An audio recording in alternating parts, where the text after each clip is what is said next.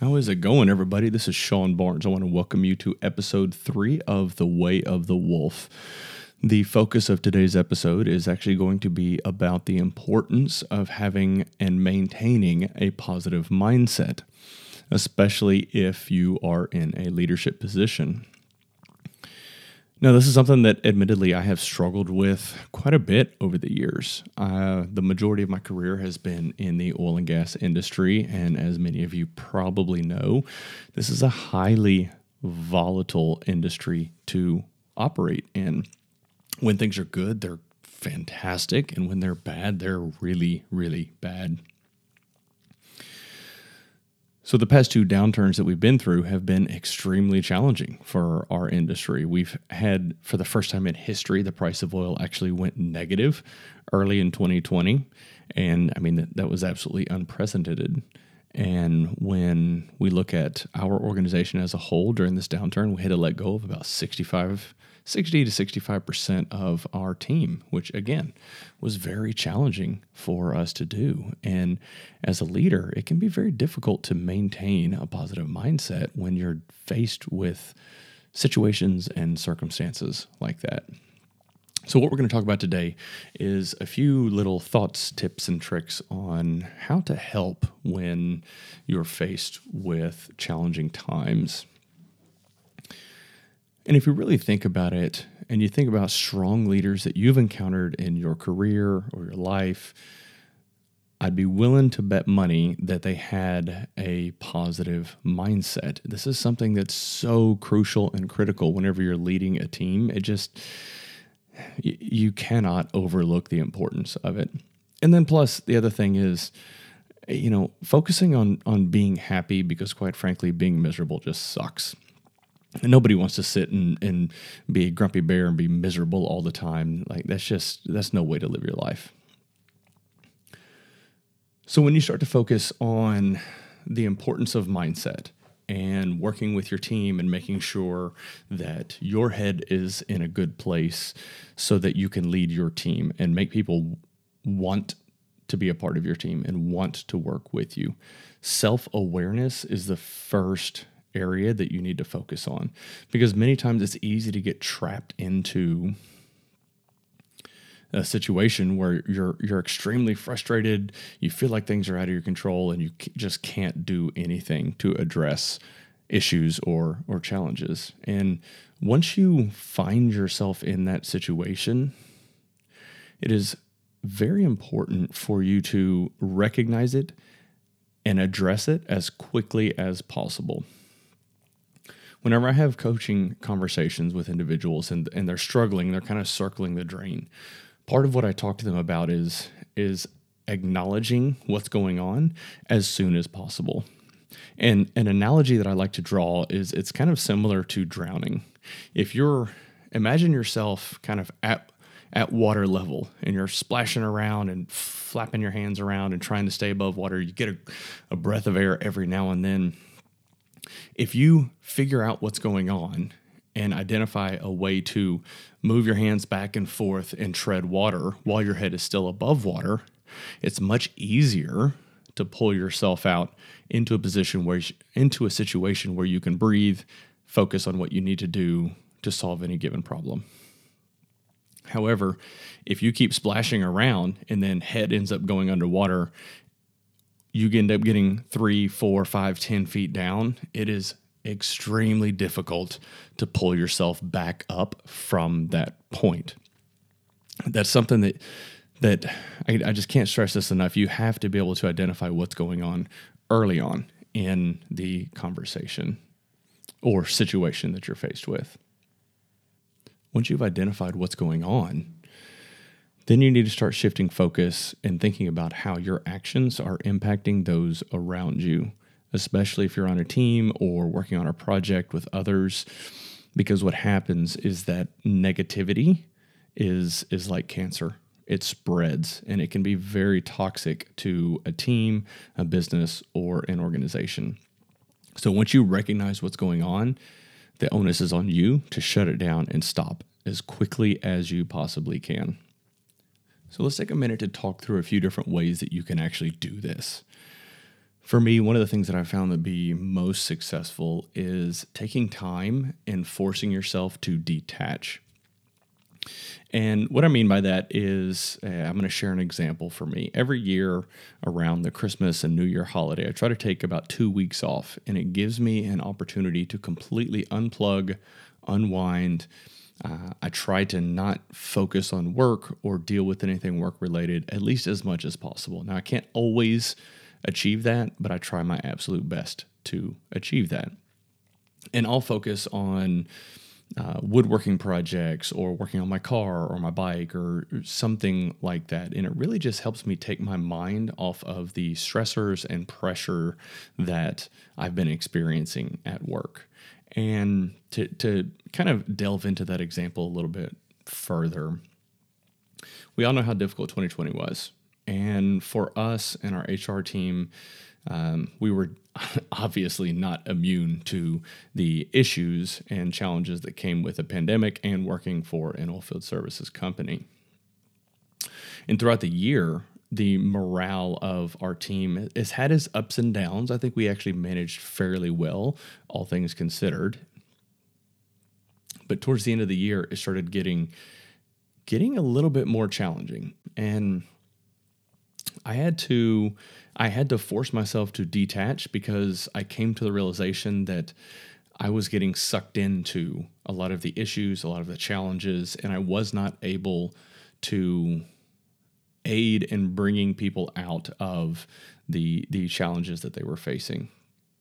So I took some time off. And what I found after coming back was that I was much more clear-headed and able to take a calm and collected approach to helping members of the team solve some of their challenges.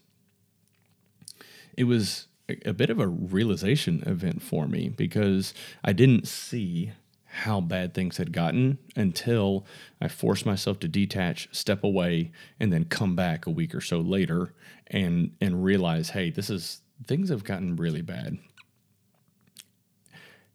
And at the end of the day, I also realized that it was my fault, which is tough. But it is part of the burden of leadership.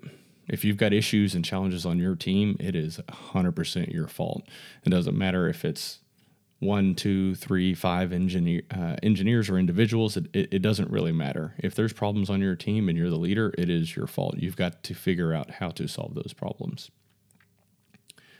In any event, coming back, I was able to take a, a different approach to conversations and was able to help guide people through some of the challenges and issues that they had been been experiencing. And I think we're we're kind of on a better path and and starting to make progress.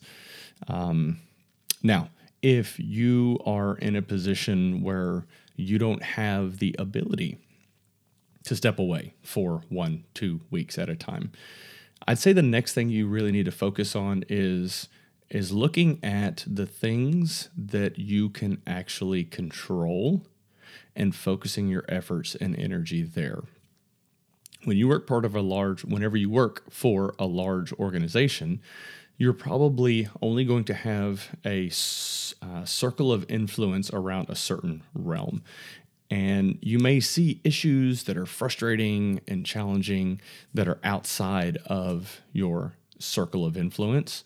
And as difficult as that can be to see those things and to hear what's going on, you have to be able to realize what you can impact and what you can't.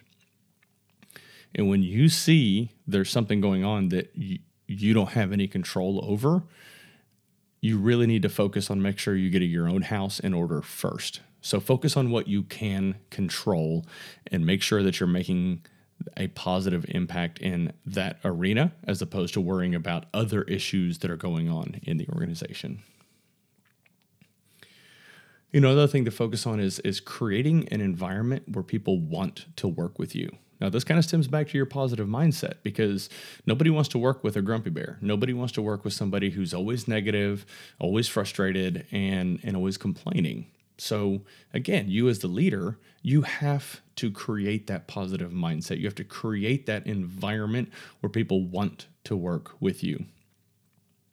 Now, that's probably a, a topic for uh, another episode. We could probably delve into that for quite a good bit of time. But it's important to remember that you are here to serve your team. That is your role as a leader. So, whenever you espouse that philosophy and take that approach and step into every conversation with, hey, I'm here to help you. What's your problem? Okay, well, we're going to work through it together. Let's do this. That helps in creating that environment where people want to work with you. Also, you have to remember that it's not about you. You can be as frustrated as you want, but you have to table those emotions, set them to the side, and focus on the challenge at hand with the business or, or your team.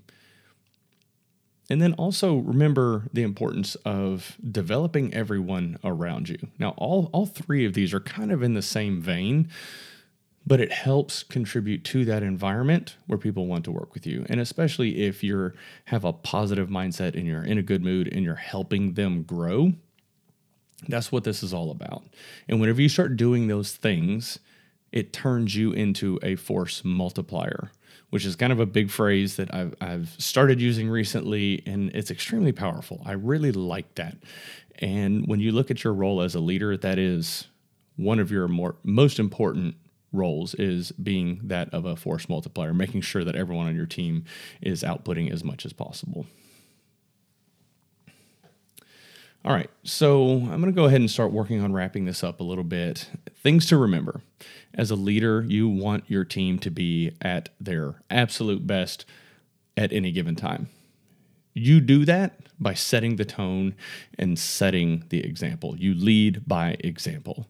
And if you are constantly focusing on the good or the silver lining that always exists, I am adamant that there is always a silver lining to every challenging situation that you may be faced with. If you focus on that, people will follow and they will like following you and they will trust you and they will know that your head and heart are in the right place and you are going to lead them to success. Now, some of these things lead towards building a strong culture for your team. What we've some of the things that we've talked about are all elements of, of building that strong team culture. And then finally, when you think about the importance of a positive mindset. It can absolutely supersede skill sets, technical aptitude, or ability in any given role.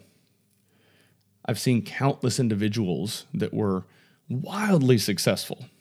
And when you have conversations with them, you realize that they're not an expert in their craft. They're not off the charts brilliant, but they are very driven and have that go getter positive mindset all the time. So don't think that you have to be the smartest one in the room or that you have to be the most experienced in the room. It's about mindset and driving your team to be the best versions of themselves. Okay, so I'm gonna go ahead and wrap this up. I really hope this has helped everyone out. If it has, please like, subscribe, share, all of that fun, fun stuff. I really appreciate your time. Thank you so much. And I will see you guys again next week.